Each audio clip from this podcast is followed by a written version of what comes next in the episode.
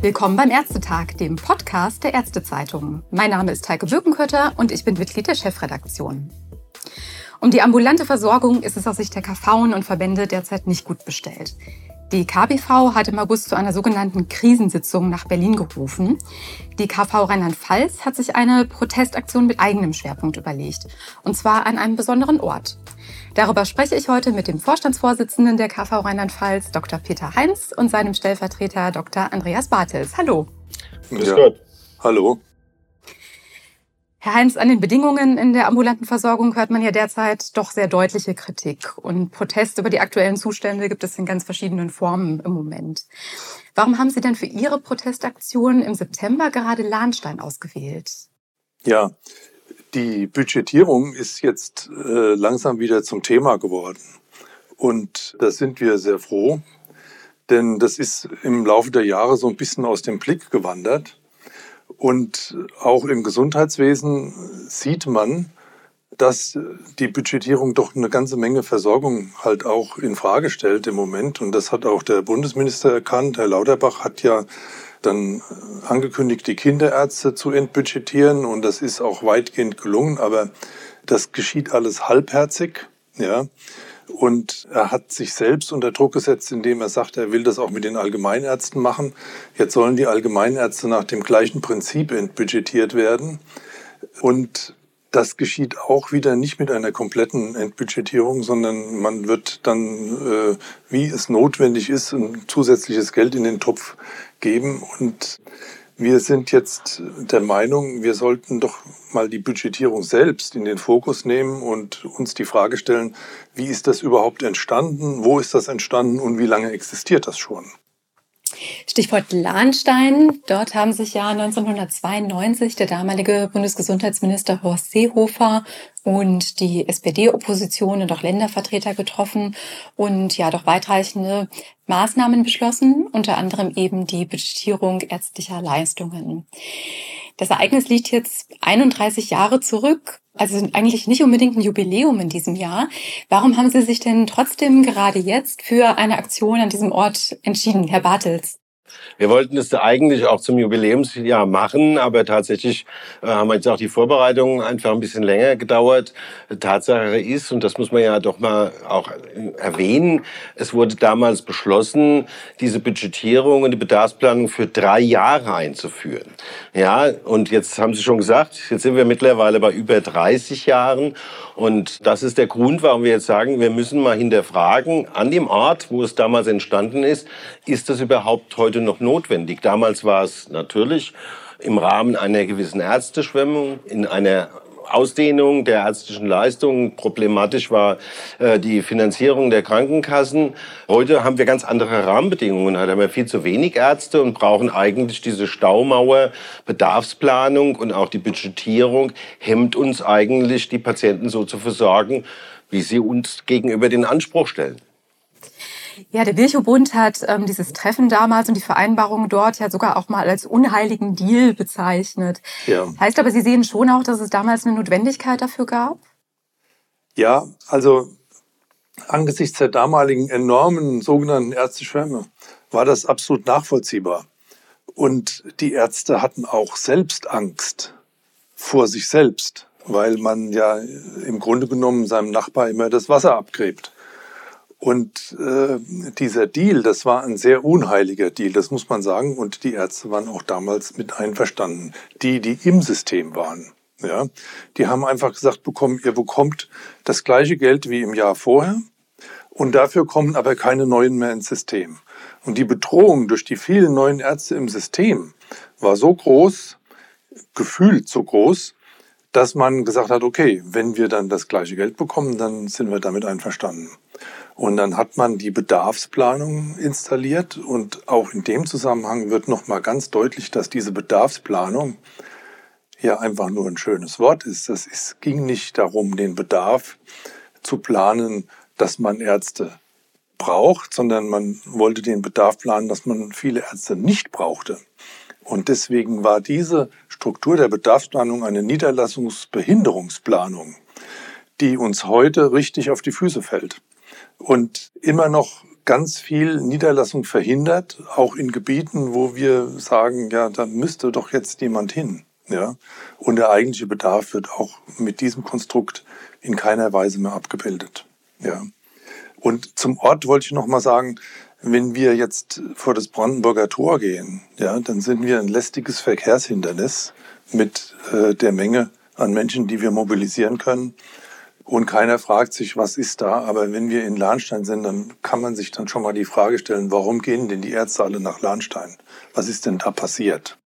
Sie sind, glaube ich, sogar in dem Hotel, in dem damals dieses Treffen stattfand. Ist das richtig? Exakt, im gleichen Hotel. Außerdem bietet das Hotel auch ein diesen entsprechenden Rahmen finden wir, weil auch dieses Hotel ist mittlerweile deutlich in die Jahre gekommen und hat so einen Charme eben halt dieser Vergangenheit. Da wachsen mittlerweile Bäume aus dem Swimmingpool heraus und äh, all das stellt eigentlich so schön dar, ähm, ja, wie viel Zeit mittlerweile vergangen ist und die Frage, ob das überhaupt noch, wie gesagt, zeitgemäß ist, was damals beschlossen worden ist. Herr Heinz, Sie haben die Folgen aus der Budgetierung mal als Flatrate-Medizin bezeichnet.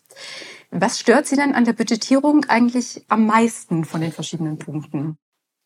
Ja, das Schwierige ist, dass im Laufe der Zeit die Ärzte sich daran gewöhnt haben, dass sie überhaupt nicht mehr kalkulieren können. Ja, wenn man sich niederlässt, muss man einen Kredit aufnehmen und man macht einen Tilgungsplan und ich weiß nicht, ob ich meinen Tilgungsplan bedienen kann, wenn ich keinen festen Punktwert habe. Ja. Das heißt, die Krankenkassen übernehmen nicht mehr die Versicherungsleistung. Es sind also keine Krankenversicherungen mehr, sondern es sind nur noch Kassen, in die die Menschen einzahlen und die Kassen geben uns als KV eine feste Summe Geldes und dafür müssen wir alles versorgen. Das Risiko der Morbidität, das hängt sozusagen an den Ärzten. Ja, sie müssen versorgen und bekommen nur eine ganz begrenzte Menge Geldes, mit denen sie nicht kalkulieren können. Das Schlimme ist, der Spitzenverband hat gesagt, wir wären ja Spitzenverdiener. Ja, das mag für Einzelne zutreffen. Ja, aber ganz sicherlich keine Spitzenverdiener sind unsere Arzthelferinnen. Ja? Und äh, wir haben eine Budgetierung, die einen IBM, der wirtschaftlich kalkuliert ist, betriebswirtschaftlich kalkuliert ist, nochmal beschneidet. Das heißt also, ich bekomme die wirtschaftlich kalkulierte Summe Geldes für meinen Betrieb gar nicht, sondern ich bekomme nochmal, ich bin gezwungen, einen Rabatt darauf zu geben, einen Zwangsrabatt. Und das führt dazu, dass inzwischen durch die Entwicklung in der Medizin braucht man mehr Assistenzpersonal, ja, aber die Gehälter werden nicht mehr abgebildet, ja. Und wir schämen uns inzwischen davor, wie wenig wir unseren Helferinnen bezahlen können, ja. Äh, es ist schon desolat und es gibt ganz, ganz viele, die sagen, in dieses System gehe ich nicht mehr rein als Arzt. Und das kann man auch verstehen. Und diejenigen, die im Modus der Selbstausbeutung arbeiten, die verdienen auch noch Geld. Aber die sind bald nicht mehr da. Und dann kommt die neue Generation, die will acht Stunden arbeiten und die kann man dann mit dem Geld, was über den EBM zu erwirtschaften ist, nicht bezahlen, wenn das noch budgetiert ist. Andererseits sprechen Sie ja auch an, dass es eben durch die Budgetierung auch eine gewisse Ungerechtigkeit gebe, eben weil ein Teil der Leistungen, die erbracht werden, gar nicht vergütet wird. Und dann gibt es ja aber auch noch die Kritik daran, dass Politik und Krankenkassen mit ihren Argumenten eigentlich generell schon mal so eine Misstrauenshaltung den Ärztinnen und Ärzten gegenüber signalisieren würden, weil es ja oft heißt, ohne Budgetierung würde es automatisch wohl zu einer Mengenausweitung kommen. Wäre das denn so? Also ich glaube nicht mehr, dass es zu dieser Mengenausweitung kommt, wie befürchtet. Man muss ganz klar ähm, feststellen, dass unsere Ärzte alle volle Arztpraxen haben und wirklich von morgens bis abends arbeiten. Viele Patienten warten auf Termine. Ist klar. Aber auf der anderen Seite ist es so, dass wir auch keine Ärzte haben, auch zur Verfügung haben. Also es wird immer gesagt, schickt uns doch als KV, schickt uns doch bitte einen Arzt nach Kirn, da fehlt wieder ein Arzt. Und, aber wir haben hier leider keinen Tiefkühlschrank, wo wir Ärzte auftauen können und da hinschicken können. Das heißt, in dem Rahmen, wo jetzt auch die Bedarfsplanung geöffnet werden würde, würden nicht zwangsläufig jetzt ganz, ganz viele neue Praxen entstehen. Aber es würde uns wesentlich helfen, in der Koordination. Also alleine diese, diese, dieses bürokratische Monster Bedarfsplanung bedeutet, dass zum Beispiel das jetzt ein juristischer Prozess ist, der beschieden wird im Zulassungsausschuss. Ja. Und dieser Zulassungsausschuss, wenn der entscheidet, dann gibt's wieder drei Monate Einspruchsfrist. Und dann kann man immer noch mal Einspruch machen, dann geht's vor Sozialgericht. In der Zeit hätten wir einen jungen Arzt gehabt, der sich dort niederlassen will, der sagt, wenn ich da ein Jahr drauf warten muss, äh, dann bin ich woanders. Ich wird auch woanders gebraucht. Also Reformierung der Bedarfsplanung, wie sie heute ist, wie sollte denn diese Reform aussehen? Also was wäre im Ergebnis denn dann ein guter Zustand aus Ihrer Sicht? Also in den grundversorgenden Fächern braucht man dieses Niederlassungsverhinderungsinstrument eigentlich nicht mehr. Ja, man muss sich überlegen, wie das mit Fächern ist wie Labormedizin, Radiologie und andere größeren Einheiten, die nicht an jedem Ort gebraucht werden. Ja, da ist eine Planung sicherlich sinnvoll, aber wir werden mit dieser Bedarfsplanung niemanden aufs Land bekommen. Ja, es wird immer gesagt, wir brauchen die Bedarfsplanung, weil wir ja verhindern wollen, dass in den Städten sich so viele niederlassen und auf dem Land dann niemand mehr ist. Wenn wir die Budgetierung nicht mehr hätten, dann würde ja auf dem Land eine ganz andere wirtschaftliche Perspektive für die Praxis entstehen. Und dann müsste ich mich entscheiden, ob ich mit dem Viertel dieses Umsatzes, äh, den ich auf dem Land machen kann, in der Stadt zufrieden bin. Mit teuren Mieten? Ja, mit äh, wesentlich höheren Kosten. Oder ob ich mich entscheide, äh, eine Lebensentscheidung mache und sage, ich gehe in eine Region, wo ich tatsächlich auch ein gutes Auskommen habe. Das ist eine Steuerung über Marktmechanismen und die funktioniert. Die hat irgendwann mal bei uns in der Republik nach dem Krieg das Wirtschaftswunder erzeugt. Ja. Leider gibt es in der heutigen Politikklasse nur noch ganz wenige, die der Marktwirtschaft vertrauen. Ja? Und das ist im Grunde genommen ja auch die Krankheit, die die ganze Republik im Moment hat, dass immer mehr Vorgaben und Pläne und, und, und Bestimmungen greifen und äh, die Eigeninitiative dann behindert. Ja? Und insofern wäre das eine Riesenchance, ein bisschen Markt in die Sache zu bekommen und es würde auch ein bisschen Wettbewerb entstehen. Und der Wettbewerb hat zur Folge, dass automatisch sich die Qualität wieder einregelt. Ja, das hat ganz viele äh, Dinge zur Folge. Und wenn man den sogenannten Orientierungspunktwert, der übrigens Orientierungspunktwert heißt, weil man ihn nicht Punktwert nennen kann, weil man diese Punkte nicht bekommt, ja, sondern man sich nur so ein bisschen orientieren kann, was man vielleicht bekommt, ja, wenn man den festlegen würde und würde sagen, so, ihr bekommt jetzt den Punktwert für die und die EBM-Leistung, dann wäre schon viel gewonnen an der ganzen Sache. Und wir hätten einen riesen Wust an Bürokratie aus der KV raus. Ja. Bevor wir nochmal auf die finanzielle Lage nochmal zurückkommen, wenn ich Sie richtig verstehe, hängen dann also Budgetierung und Bedarfsplanung also auch eng miteinander zusammen. Untrennbar. Mhm. Wenn es jetzt so ist, wie Sie es beschreiben, wäre es denn aus Ihrer Sicht so, dass die vorhandenen im System momentan aktiven Ärztinnen und Ärzte dann eine ausreichende Zahl ausmachen würden, um die gesamte Versorgung abzudecken? Oder gäbe es dann immer noch Probleme beim Nachwuchs in den kommenden Jahren? Ich glaube, es gäbe trotzdem noch Probleme beim Nachwuchs. Also wenn Sie das Wort auch Bedarfsplanung ansprechen, das Problem der Bedarfsplanung ist ja jetzt schon, das endet ja an, an Ländergrenzen zum Beispiel.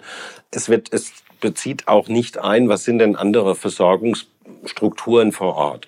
Also man müsste ja diese Versorgungsstrukturen müsste man ja auch mit einbeziehen. Nehmen wir mal an, auch Krankenhäuser. Ne?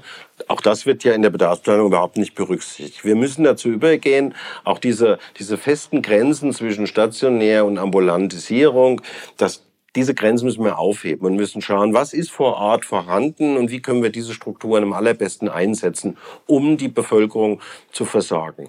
Aber, und das muss man wirklich mittlerweile auch wirklich den Patienten sagen, ganz offen, Politiker trauen sich das nicht, aber die Versorgung wird sich ändern und die Wege werden weiter werden. Das ist so. Es wird nicht mehr wie jeder Tante-Emma-Laden früher in jedem Ort. Es wird nicht mehr überall ein Arzt vorhanden sein und wir werden weitere Wege in Anspruch nehmen müssen. Ja, das wird so sein sind wir gerade schon wieder bei der Klinikreform im Grunde genommen. Das ist ja auch alles in Arbeit momentan. Da ist es ja zum Beispiel so, dass ähm, es weitgehend auch eine Einigkeit darüber gibt, dass Ambulantisierung wichtig ist und eine Rolle spielen wird. Wenn es jetzt aber tatsächlich so kommt, dass zum Beispiel OPs mehr ambulant angeboten werden, ist es dann nicht so, dass nicht automatisch auch wieder ein Kapazitätsproblem entsteht? Wie würde sich das lösen können? Weil da werden ja Kapazitäten in Praxen gebraucht. Das ist mein Thema. Insofern ja, ist das aber einfach auch. vorweg kann man da schon mal sagen, dass äh, Herr Lauterbach unter Ambulantisierung was anderes versteht als wir. Ja. ja. Ja. Denn Herr Lauterbach denkt, Ambulantisierung bedeutet, dass die Ärzte im Krankenhaus ambulant operieren, dass die Patienten dann dort nicht mehr schlafen. Ja. Und wir haben im ambulanten Bereich große Kapazitäten, ja, äh, Operationen zu machen. Und die werden nicht gesehen von der Politik. Das ist richtig. Ja. Wir haben, also da wurde ja im Rahmen dieser Diskussion, auch der öffentlichen Diskussion, wurde ja gesagt, oh, im niedergelassenen Bereich gibt es diese Kapazitäten nicht. Das ist unrichtig. Im niedergelassenen Bereich haben wir viele Kapazitäten noch frei, gerade was das ambulante Operieren angeht. Ich betreibe ja selbst so ein ambulantes OP-Zentrum und ich weiß, dass wir viele Kapazitäten frei haben. Bei uns ist es auch so, dass jeder Operateur, also jeder niedergelassene Facharzt, der Operationen anbietet, hat ein spezielles Vergabeverfahren für diese Leistungen. Also da kann man auch der Hausarzt kann da direkt anrufen und Sie warten keine zehn Tage, bis Sie Ihren Operationstermin haben. Und vor allem, was noch viel wichtiger ist, Sie können sich auf Ihren Operationstermin verlassen. Wir haben eine Zeit lang auch für ein Krankenhaus ambulante Operationen geleistet. Und da war es so, dass die Patienten gesagt haben, sie sind dreimal einbestellt worden im Krankenhaus zu einer ambulanten Operation und dreimal nach zwölf Stunden Nüchternheit wieder nach Hause geschickt worden. Das ist bei uns nicht so der Fall. Wir sind darauf eingestellt und wir könnten das sehr, sehr gut machen. Das muss man ganz klar sagen. Also ich glaube, der niedergelassene Bereich hat für diesen Bereich ganz genügend Kapazitäten da. Gleichzeitig hört man ja immer wieder, dass es in vielen Praxen auch wirklich lange Wartelisten bei Terminen gibt. Also dass es gar nicht so leicht ist, irgendwo für die Patientinnen und Patienten einen Termin zu bekommen. Und gerade auch bei den Fachkräften MFA ist es ja mittlerweile ganz schwierig, freie Stellen zu besetzen und die Kolleginnen und Kollegen dann auch in den Praxen zu halten. Wie passt das denn dann zusammen, beziehungsweise welche Stellschraube sehen Sie da noch? Das ist ein schönes Beispiel, wie absurd die Bedarfsplanung inzwischen ist. Sie haben also als Frau eine Wartezeit von acht Wochen auf einen Gynäkologentermin für eine Routineuntersuchung oder auch neun Wochen in einem Gebiet, wo die, wo die Niederlassungssperre greift, wo also kein Gynäkologe sich mehr niederlassen darf. Die Kassen, die hätten das gerne, dass das alles so bleibt, weil sie dann ganz genau wissen, dann müssen sie kein Geld in die Hand nehmen. Ja? Und das Ganze wird im Grunde genommen auf dem Rücken derjenigen, die im System sind, jetzt ausgetragen, ja, und die Helferinnen arbeiten alle am Anschlag und verdienen schlecht. Man muss es einfach mal sagen, ja. Und gleichzeitig äh, werden sie von den notleidenden, sterbenden Krankenhäusern mit wesentlich höheren Gehaltserwartungen abgeworben aus den Praxen. Ja. Also viel Personal könnte auch aus dem stationären Bereich, sowohl Ärzte wie auch Personal aus den Krankenhäusern letztendlich auch in die ambulante Versorgung mit übernommen werden, wenn wir, wie gesagt, auch Einrichtungen, die wir nicht mehr brauchen, ich sage jetzt Kliniksterben, wenn wir diese Einrichtungen tatsächlich schließen würden, da sind genügend Kräfte äh, da, die auch in den ambulanten Bereich gehen könnten. Also wo wir im Prinzip tatsächlich die Mitarbeiter wesentlich besser einsetzen könnten, als sie zurzeit eingesetzt sind. Und Nochmal zur Bedarfsplanung. Wenn eine Gynäkologin oder ein Gynäkologe sich niederlassen will, dann hat er in der Vergangenheit geschaut, wo ist ein Sitz frei. Ja, aber er kann ja auch jetzt mal schauen, wo sind die Wartezeiten lang.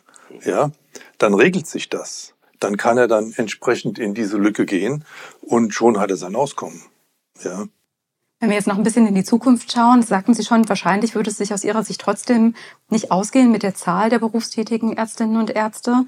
In Rheinland-Pfalz ist es ja laut Arztzahlstatistik der Landesärztekammer aktuell so, dass jeder vierte berufstätige Arzt oder Ärztin 60 Jahre alt ist oder älter. Mhm. Braucht es denn dann tatsächlich zum Beispiel mehr Studienplätze oder lässt es sich vielleicht doch durch diese Umverteilung auch in Zukunft regeln?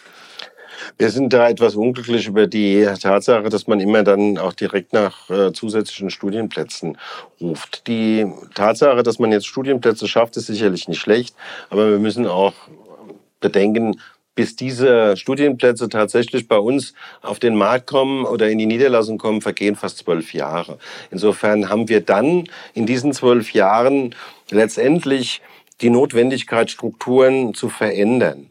Und wenn wir die Strukturen verändert haben, kommt plötzlich diese neue Masse an Ärzten dann wieder auf den Markt. Also ich glaube sicher, wir müssen uns halt jetzt einfach Gedanken machen, wie können wir Strukturen verändern. Dazu gehört auch der Gedanke, der auch von uns ja postuliert wird, der Zugang zur Ärzteschaft, der darf nicht immer so Flatrate-Mentalität, wie Sie das gesagt haben, immer so völlig, äh, ich sage mal, ohne eine Eigenbeteiligung, ohne Selbstverantwortlichkeit sein. Viele, viele Arztbesuche, wir haben viel zu viele in Deutschland, ja, sind tatsächlich unnötig, ja. Und da fehlt es tatsächlich auch in der Bevölkerung einem Gesundheitsverständnis für sich selbst, ja, dass die Mutter mal Wadenwickel macht oder bevor sie immer sofort, wie gesagt, den Arzt ruft. Und wir sehen es so, dass von der Politik, aber auch von den Krankenkassen, da gibt es ja auch einen Spruch an der rheinland-pfälzischen Krankenkasse, dass alles und noch viel mehr, wenn du Mitglied äh, mm, wärst, ähm, ja, diese Flatrate-Mentalität wird immer wieder postuliert. Sie können jederzeit 24 Stunden, sieben Tage die Woche zum Arzt gehen oder einen medizinischen äh, Kontakt haben. Und ich glaube, da müssen wir eine Art ja, Steuerungsmechanismus einbauen, damit wir mit der Ärztezahl, die wir jetzt haben, die Patienten versorgen können, die es unbedingt notwendig haben. Stichwort Steuerungsmechanismen. Gerade bei der Klinikreform gab es ja jetzt auch die Kritik, dass der ambulante Sektor eigentlich gar nicht ausreichend gehört würde. Stichwort Regierungskommission. Die Frage stellt sich so ein bisschen, wie sich das ändern ließe. Wie würden Sie Herrn Lauterbach davon überzeugen, dass Sie nicht nur lobbyistische Interessen haben, sondern tatsächlich da ähm, wirklich etwas dazu beitragen können, dass es am Ende das richtige Ergebnis gibt?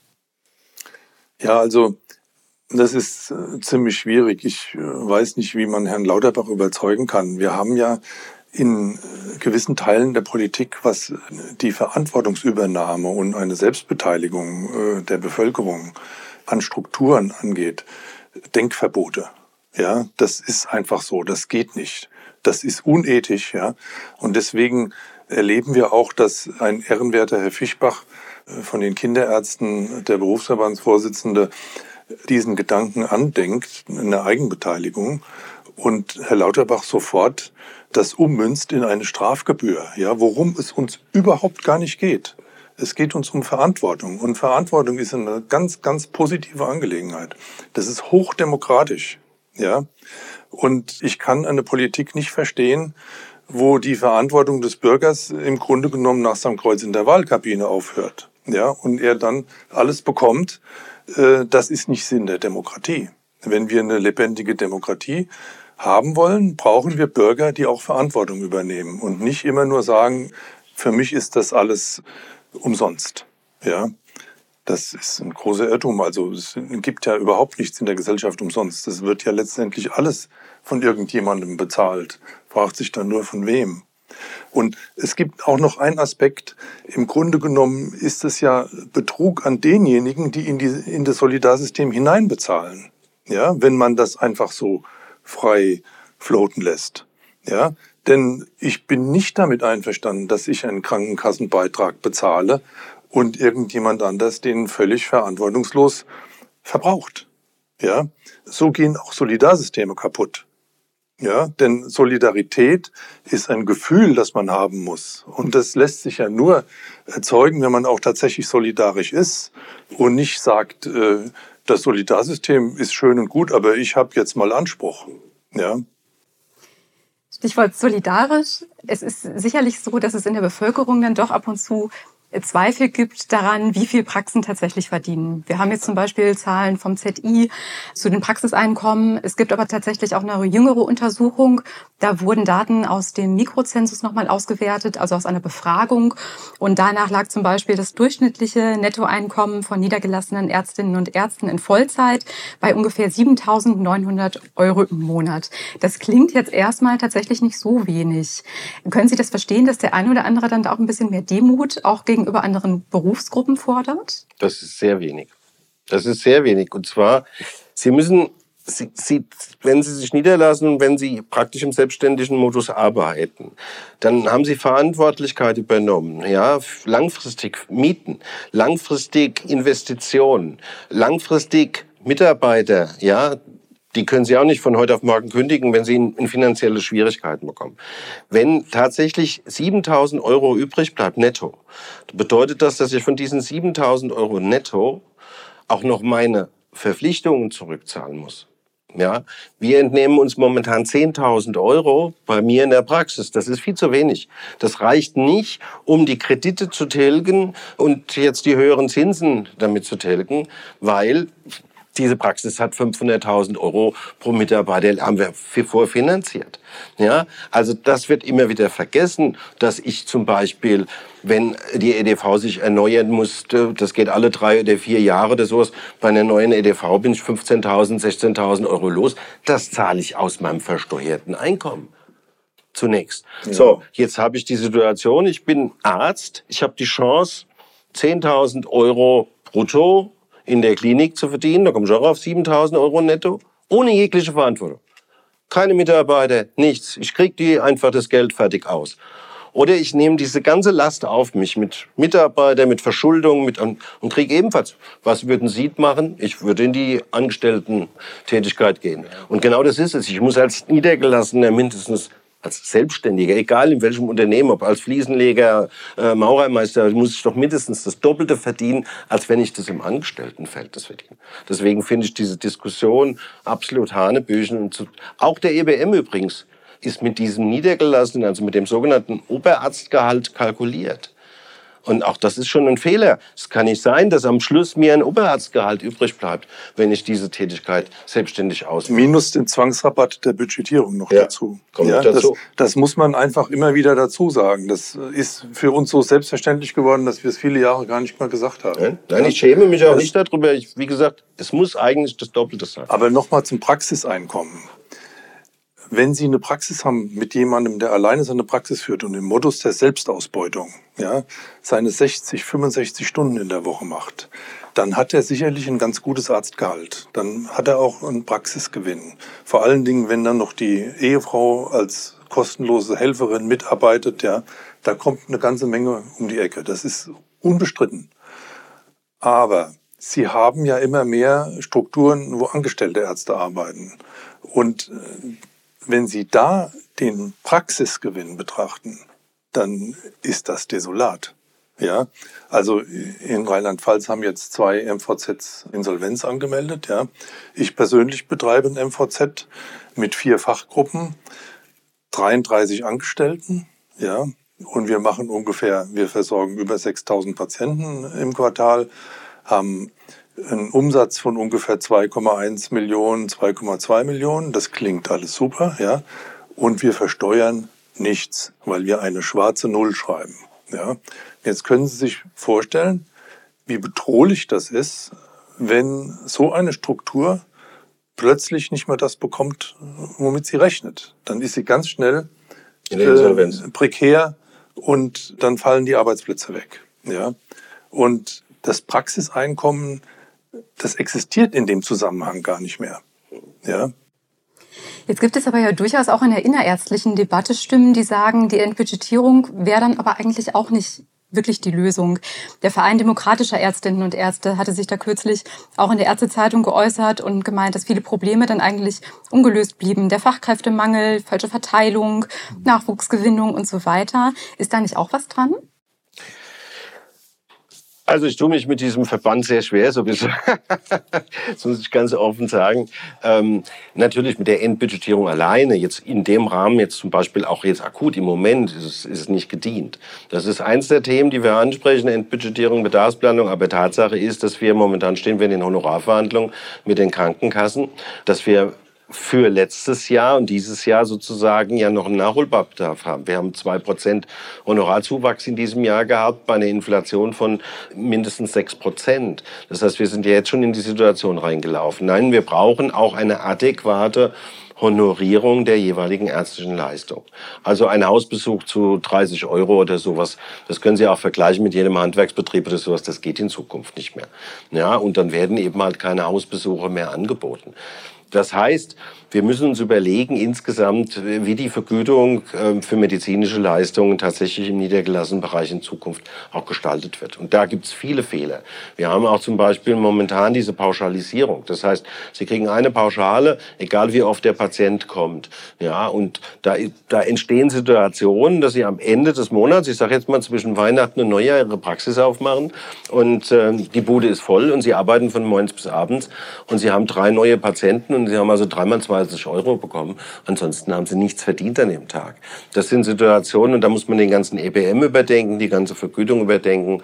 Da müssen wir uns wirklich ernsthaft dazu Gedanken machen. Das machen wir auch in der KPV. Wir haben uns schon zweimal zusammengesetzt in sogenannten Klausurtagungen und da sind wir dran. Aber das Thema muss man angehen.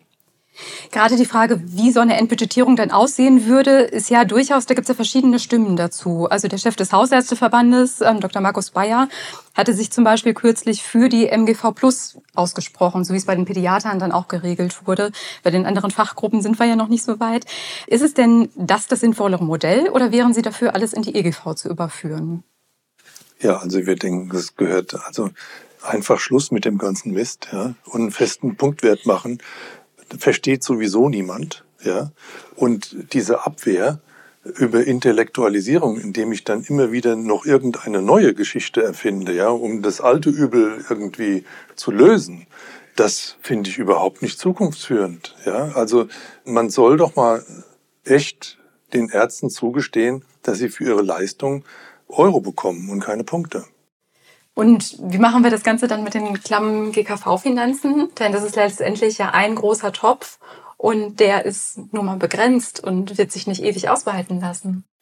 Ja, das ist eine Frage, die immer wieder kommt. Aber ich möchte in dem Zusammenhang einfach mal sagen, wenn man über viele, viele Jahre ja, den Leuten viel Geld abgenommen hat, es für verschiedene Dinge ausgegeben hat, die wir überhaupt nicht in der Kontrolle haben. Die ganze ambulante Versorgung erfordert nur 17 Prozent der Kassenausgaben. Ja, dann bin ich nur ganz begrenzt bereit zuzugestehen, dass äh, der Wert der der Arbeit der Arzthelferin und der Wert der Arbeit der Ärztinnen und Ärzte ja, abhängig ist von den Kassenfinanzen. Das kann ja nicht sein.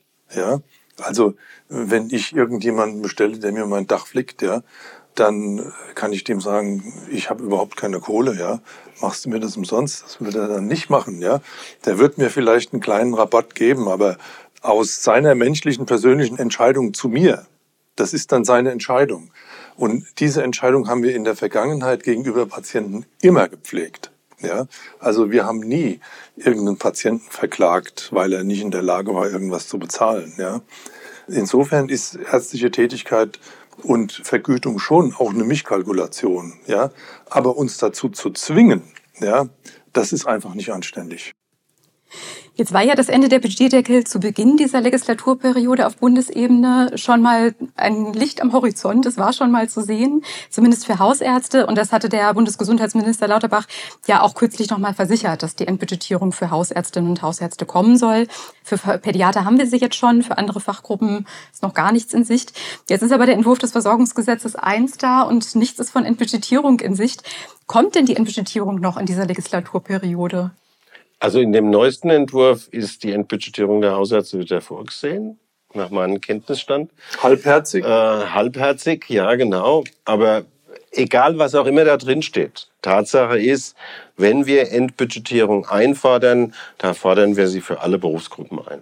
Und eine, selbst die Kinderärzte, die Pädiater hier in unserer Vertreterversammlung haben sich diesbezüglich geäußert und haben gesagt, sie schämen sich. Ja, es kann nicht sein, dass sie als Berufsgruppe entbudgetiert werden, während die anderen Berufsgruppen praktisch weiterhin im Budget bleiben. Und da muss man auch dazu sagen, das finde ich aller Ehrenwert. Deswegen auch da ganz wichtig für uns, wir machen keine Trennung zwischen hausärztlicher Versorgung und fachärztlicher Versorgung. Es geht um die gemeinsame Verantwortlichkeit gegenüber den Patienten. Der Hausarzt braucht den Facharzt, der Facharzt braucht den Hausarzt. Und wenn wir gemeinsam versorgen müssen, dann müssen wir auch gemeinsam entbudgetiert werden. Und das ist unsere Forderung. Das heißt, sorgen, dass es da vielleicht eine Ungleichheit, eine Unverteilung gäbe, weil es ja auch im Prinzip eine komplette Honorarverteilung momentan über alle Fachgruppen gibt. Wenn jetzt da jetzt der gesamte hausärztliche Bereich rausgenommen würde, würde ja vieles durcheinandergewirbelt. Sehen Sie keine Ungerechtigkeiten? Ne, Sie haben mit der Hausarzt-Facharzttrennung vor, vorab, die ist gesetzlich vorgeschrieben. Also Sie haben von dem Geld der Krankenkassen wird praktisch direkt das Geld geteilt in den hausärztlichen Versorgungsbereich und fachärztlichen Versorgungsbereich. Es gibt natürlich einen gewissen Unmut, ganz klar. Also wenn natürlich Fachbereiche, äh, Fachgruppen eben halt unbudgetiert arbeiten können. Sie sehen das Problem, der Hausarzt überweist ja zum Facharzt. So, der Hausarzt überweist jetzt zum Facharzt, ich sage jetzt mal zum Pneumologen äh, für so eine schlafmedizinische Versorgung, die der ambulant macht. Und der Pneumologe kann aber diese schlafmedizinische Behandlung nicht mehr finanzieren finanzieren, weil, weil der Punktwert so schlecht ist. Dann bricht diese Versorgung zusammen. Ja, und wenn Sie das nicht gemeinsam lösen, dann lösen Sie es auch nicht für die Versorgung der Patienten im ambulanten Sektor. Dieses partielle Entbudgetieren bringt ja einen Effekt mit, der in der Politik sicherlich auch nicht gerade äh, jetzt ungewünscht ist, nämlich dass die Ärzte untereinander sich wieder nicht grün sind. Ja? Und das ist ein großes Problem auch innerärztlich immer wieder einig zu sein. Ja, das haben die Zahnärzte nicht, dieses Problem. Und wir geben uns als Vorstand der KV Rheinland-Pfalz große Mühe, dass das hier nicht zum Problem wird. Es ist auch von der Summe her nicht problematisch. Also wir haben es mal errechnet, also grob kalkuliert. Tatsache ist, dass die gesamte Endbudgetierung eine Anhebung des Orientierungspunktwertes um circa drei Prozent identisch ist von der Summe her. Also es ist gar kein großer Sprung mehr. Ja, also insgesamt wäre es für alle Beteiligte, glaube ich, eine ganz klare Ansage, eine bessere Versorgung zu wollen. Aber es ist nicht so, dass es unfinanzierbar wäre. Schauen wir gerade nochmal auf die Situation, wie sie momentan ist. Momentan fragen sich ja viele, was bei den Verhandlungen rund um die Anhebung des Orientierungspunktwertes in diesem Jahr rauskommt, denn die Verhandlungen haben ja jetzt auch begonnen. Klar ist aber schon, dass beide Seiten, also Kassenseite und Ärzteseite, doch recht weit auseinander liegen. Welcher Wert wäre im Ergebnis für Sie denn akzeptabel? Da kann ich mich nicht zu äußern, weil ich da mit in der Runde sitze. ja. Aber der Herr Bartels könnte ja was dazu sagen.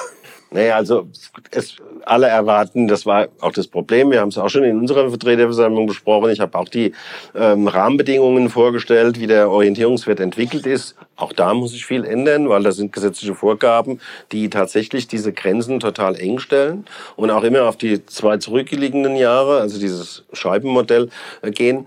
Ich glaube, egal wen Sie fragen, im niedergelassenen Bereich, jeder würde jetzt sagen, äh, es muss mindestens zweistellig sein.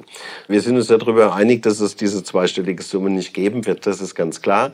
Ich war schon enttäuscht von den jetzt Angeboten der Krankenkassen mit 2,1, da sie ja in diesem Jahr, wie gesagt, durch diese nur zweiprozentige Honorarsteigerung doch sehr, sehr viel Geld eingespart haben, wenn man den zum Inflationsausgleich sich rechnet. Trotzdem ist das das höchste Angebot der Krankenkassen, ich glaube seit äh, 20 Jahren oder so. Ja, wir haben ja fünf Jahre lang mit Nullrunden gelebt. Ja, wir werden sicherlich, äh, der Herr Wasem wird sicherlich, also es wird in den erweiterten Bewertungsausschuss gehen und es wird letztendlich ein Schlichtungsspruch erfolgen. Aber ich äh, erwarte, dass es mindestens über fünf Prozent ist. Sollte es dann tatsächlich eine beachtliche Erhöhung werden des Orientierungspunktwertes, würden Sie denn dann auch noch einen zusätzlichen Inflationskostenausgleich fordern? Ja, äh, warum nicht? Ja, also die Inflation ist ja da und, und äh, gibt uns richtig viel zu schaffen. Ja, und äh, wie man die einzelnen Dinge dann im Paket dann nennt, ja, das wird sich dann hinterher nicht mehr so auseinanderschnüren lassen. Aber wir müssen uns in dem ganzen Zusammenhang einfach klar machen, dass wir hier um einen Orientierungspunktwert äh, verhandeln, der völlig überflüssig wäre, wenn wir entbudgetieren würden. Ja, das wäre kein Thema mehr. Wäre keine Orientierung mehr, sondern es wäre ein Euro. Ja, genau. Neben Endbudgetierung und Bedarfsplanung gibt es natürlich sicherlich noch viele weitere Faktoren, die auch vielleicht den einen oder anderen jungen Kollegen, zumindest aus ihrer Sicht, davon abhalten, sich eben in diesem Bereich dann am Ende zu betätigen. Was müsste sich denn neben diesen Faktoren ganz konkret noch verändern, damit eben der ambulante Sektor auch wieder interessant wird als Arbeitsbereich, gerade für junge Ärztinnen und Ärzte? Also mir ist es ganz wichtig, nochmal zu betonen, was das für ein toller Beruf ist und was das für eine schöne Tätigkeit ist, in seiner eigenen Praxis oder auch mit Kollegen zusammen in einer Praxis zu arbeiten. Das Miteinander, das ist das Entscheidende und ich glaube, auch die Flexibilisierung in diesem, in einer Praxis bietet zum Beispiel auch vielen Frauen, wir haben 80 Prozent äh, weibliche Medizinstudenten die Möglichkeit, tatsächlich flexibel zu arbeiten. Das ist tatsächlich in der Praxis deutlich besser zu gestalten als im Krankenhaus. Das heißt, wir haben eigentlich Rahmenbedingungen, die toll sind. Ja, und das ist wichtig, dass wir das auch betonen. Wir müssen halt jetzt äh, Rahmenbedingungen setzen, dass man eine gewisse Verlässlichkeit mit reinbringt. Und ähm, die Verlässlichkeit, das vermissen die Ärzte. Ich bekomme wöchentlich Briefe, wo dann der Arzt mir schreibt, jetzt ist der Punktwert nur noch bei 8,5. Ich weiß eigentlich nicht mehr, wie ich das nächste halbe Jahr planen soll. Muss ich Mitarbeiter entlassen? Bleibt es bei diesen 8,5 oder steigt der wieder auf 10? Das ist keine Verlässlichkeit. So kann ich keinen Betrieb führen. Es ist ein selbstständiges Unternehmen und ich habe Verantwortung auch für meine Mitarbeiter und dafür brauche ich eine Verlässlichkeit. Und ich glaube, wenn diese Verlässlichkeit wieder gegeben wäre, wenn ich wüsste, was ich auf was ich tatsächlich äh, nachher an, an Geld verdiene, dann würde der, der Beruf auch wieder mehr Spaß machen und ich glaube, dann würden auch mehr Kollegen wieder in die Niederlassung zu gehen. Und wir werden uns bemühen, den Kolleginnen und Kollegen wir machen jetzt gerade so eine Weiterbildungsinitiative im niedergelassenen Bereich, zu zeigen, wie schön es ist, in der Praxis zu arbeiten und wie toll es ist. Und wenn wir die angefixt haben, dann gehen die auch in die Niederlassung. Trotzdem haben wir ja jetzt auch einige Probleme angesprochen. Die werden Sie ja sicherlich dann auch in Lahnstein nochmal thematisieren. Sollte es jetzt so sein, dass auf Ihre Forderungen in der nächsten Zeit keinerlei Signale kommen und sie auf ihre Kritik sozusagen auch keine Rückmeldung bekommen. Ist denn dann damit zu rechnen, dass es im Herbst weitere Protestaktionen und vielleicht auch Praxisschließungen geben wird?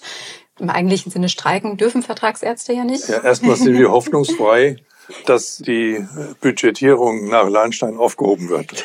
Ja. Wir sind hoffnungsvoll, dass man sich diese, dieses Elend nochmal bewusst macht.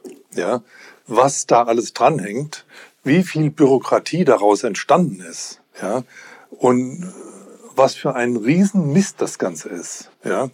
Und dass man dann vielleicht anfängt, in den verschiedenen Ecken des Systems mal ein bisschen neu zu denken, ja, um sich das dann wieder zu vergegenwärtigen, ja. Und das, das ist unsere Hoffnung, dass wir das aus Lahnstein entwickeln können, ja. Aber ich glaube schon, also die, die Stimmung in der niedergelassenen Ärzteschaft ist jetzt auch bedingt natürlich auch die, der mäßigen Honorarsteigerungen und je nachdem, was jetzt eben mal Bewertungsausschuss, die Stimmung ist sehr schlecht momentan. Und wie gesagt, das sind ja zwei Forderungen, die unter anderem gestellt werden von uns jetzt Ende Budgetierung, Ende Bedarfsplanung.